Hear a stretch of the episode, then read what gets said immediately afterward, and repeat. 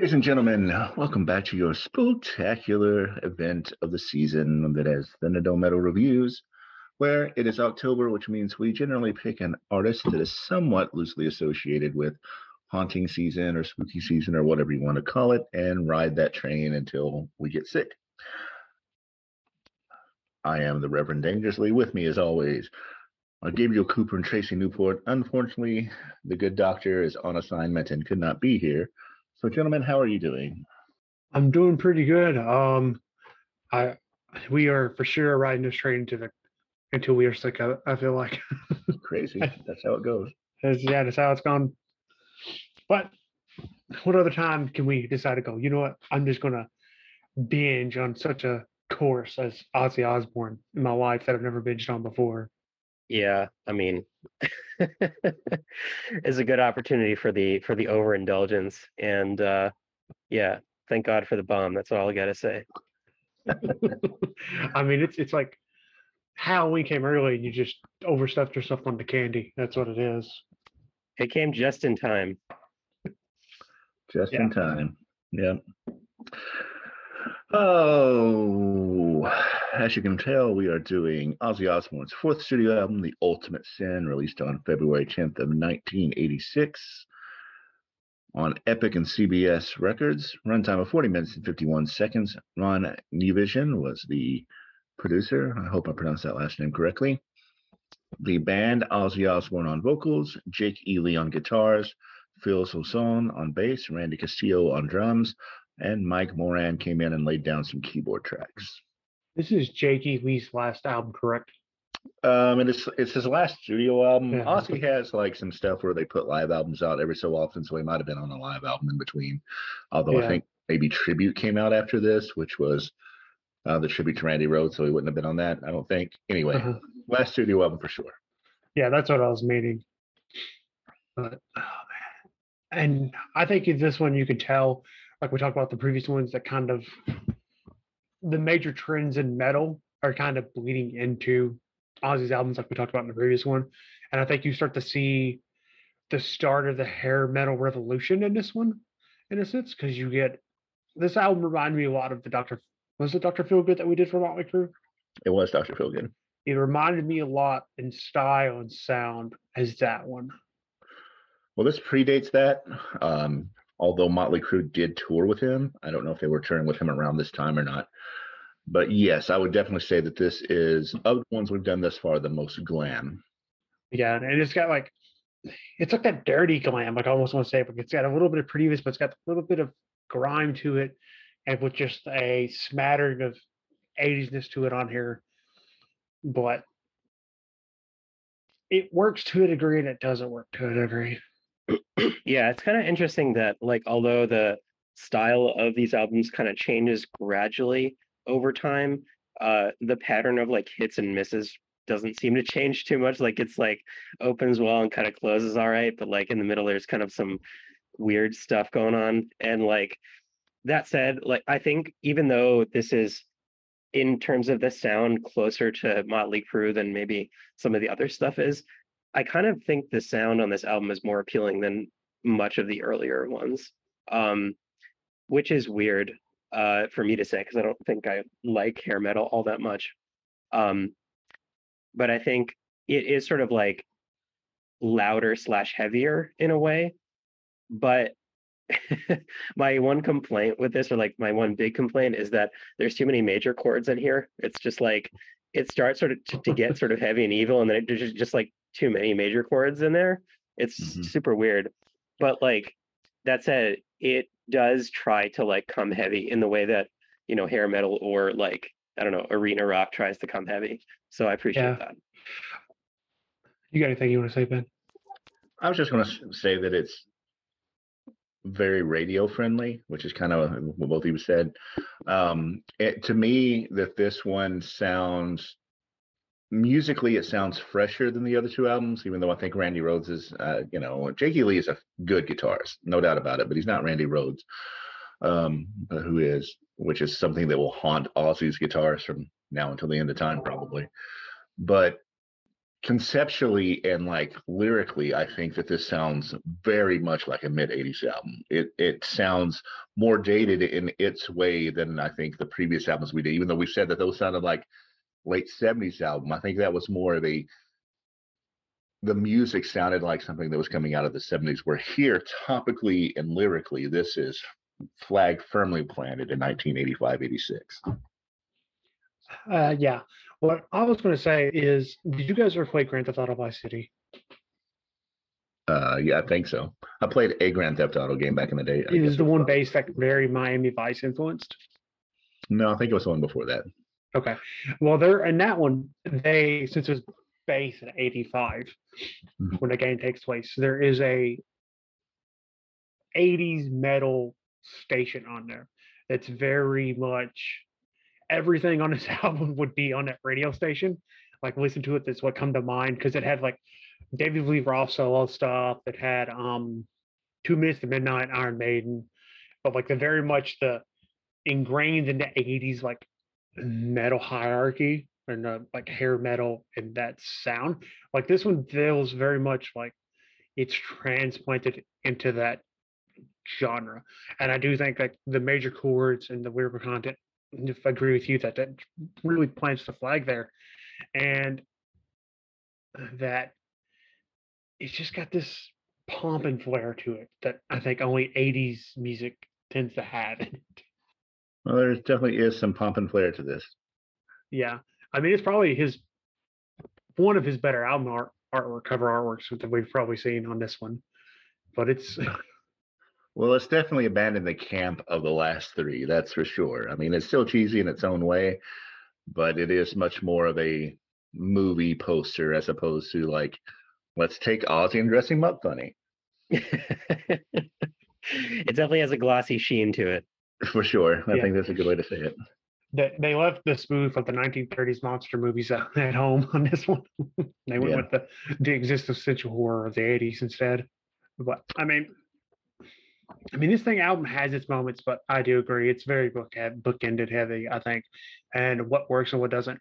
He does some things with his voice in this album that's very, very off-putting almost. Like I just did not like what he did on there. Uh, well, I didn't even notice it was just Ozzy singing. So, Oh, like his vocals and thank God for the bomb. I was like, what the hell is this? This is trash. like it was bad. all right. If you say so. That's my opinion, which Yeah, I am not the opinion. most I am not the most uh person you won't take vocal critis- criticisms from. Well, I mean, you pay attention to this stuff. I mean, I pay attention to it less of the time, but on these records, you know, like it's impossible not to. Um, but I didn't have such a big problem with it on this one. Don't ask me why. They had more problems with like the lyrics and the major chords, but Yeah, I mean, I, I like I said, I didn't really notice him doing anything super weird. He wasn't really trying to sing any ballads on this one, so um, I think it's, he tried to hit a range that I don't think he can actually really. And thank God for bomb. I think he was trying to hit a range that his voice isn't really able to hit, and it wasn't landing well, at least to my ears. It came across whiny almost. Is the best way I can describe it. But Well, maybe he's praising Reagan for that. I don't know. uh, let's just go ahead and talk about tracks because you know, you already got us there, Tracy. Yeah. Um, I'll say that I think it's very bookended real well with the Ultimate Sin and Shot in the Dark are the obvious two best tracks on this album. I think Secret Loser is in its own right pretty solid, and uh, Never's decent, but outside of that, there's not a lot that I would necessarily want to pull off of this to put on to another playlist. Um, I am going to break with you only slightly. Um, I do think Ultimate Sin is a pretty good opener. Shot in the Dark, I love. It's actually one of my favorite Ozzy songs, despite the fact that it is um, very Van Halen-ish. I will say, uh, you know, in that it is very radio friendly and and has a few. Uh, I don't know that there's actually any keyboard on it, but like the guitar playing is evocative of some keyboard. Um, Killer of Giants is okay. I actually thank God for the bomb. I actually like so. The rest of it is kind of you know just some Ozzy Osbourne filler. yeah, I guess I would only shout out in addition to what has already been said, Never Know Why. I mean, that's pretty cool. Um, but yeah, that middle chunk of the record, sort of like five, six, seven, is just meh. Too many major chords and just very, very um pompous. Arena rock kind of stuff. But I I quite enjoy There's tracks that I really enjoy. So like the first three, it's just like I like them enough where it really makes a difference for Yeah. me in this record. Yeah, I mean, this And- record, like most of them, did really well. I think it went platinum a couple of times, maybe yeah, two times platinum in the U.S. So Yeah.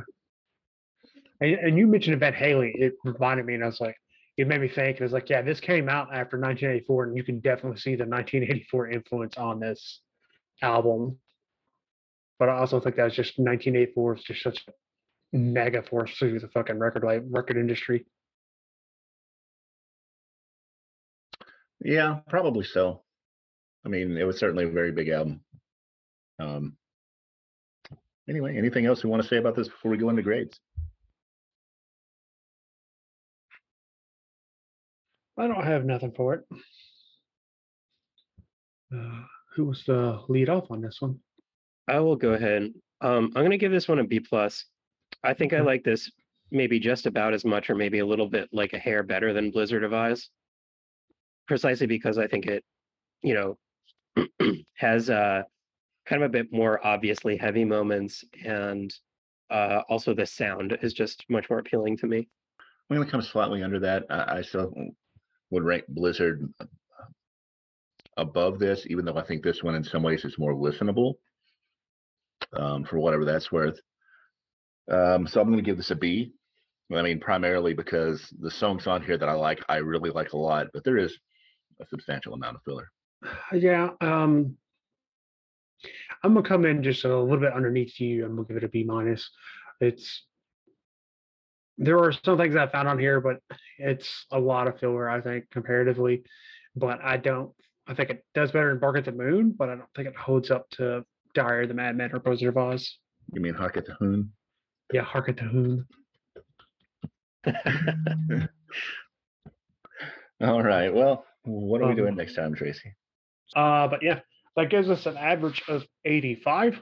So it'll be solid. I mean, to be expected. Would you buy this album, gentlemen? Hmm. I don't know. Uh, there's like I said, there's some stuff on here I really like. So I guess if I found it at a decent price, I probably would. I have never owned this album, which is one of the few Ozzy albums that I didn't own, for whatever that's worth. hmm Uh, I don't think I'd buy it. I think this is just. It doesn't quite have the classic weight to it, like Blizzard of Ozz and Diary of a Madman had to it to kind of give it the oomph to purchase it. And this is just. There's only a couple tracks on here I really enjoyed, so I think I would probably pass on buying this one. this is definitely in the zone of where I might buy it, um, just because it's like a B plus, and um, yeah, I like Blizzard of Ozz almost as much as this. So I will say, for what it's worth, which is nothing, that the video for the ti- or not the title track, "Shot in the Dark," is one of his best videos up to this point. Um, you know, which by the time you're into the mid '80s like this, you kind of really have to have the MTV thing figured out. And I think he he did at least with that video and the videos going forward, because before that they were all kind of like really cheesy. I mean, the Crazy Train video has a certain emotional gravitas because it was filmed after the death of, of Randy Rhoads, and you can really tell that, um, especially in how emotive Ozzy's face is. But you know, and we're, we usually don't talk a whole lot about music videos, but I just thought that was worth pointing out. Yeah. Well, um, yeah, because this is year four of MTV at this point in time, right? 82, 86. Yep. So, yeah, I mean, I could see like obviously that music videos become such a large pusher in sales, almost equivalent to, if not more so, than radio airplay at some to extent. But um, this uh journey is going to continue in Ozzy land as there is no rest for the wicked. Haha, see what I did there? I did. No rest for the truly wicked. no rest for the wicked. There is no rest. but we'll be looking at their next album, which is going to be featuring a new mainstay on guitarist, I want to say. It is a new era. for sure. In Ozzy Osbourne land. All right. Well, thanks for listening to Thunderdome Metal Reviews. We'll catch you on the next go round. Caw. Uh,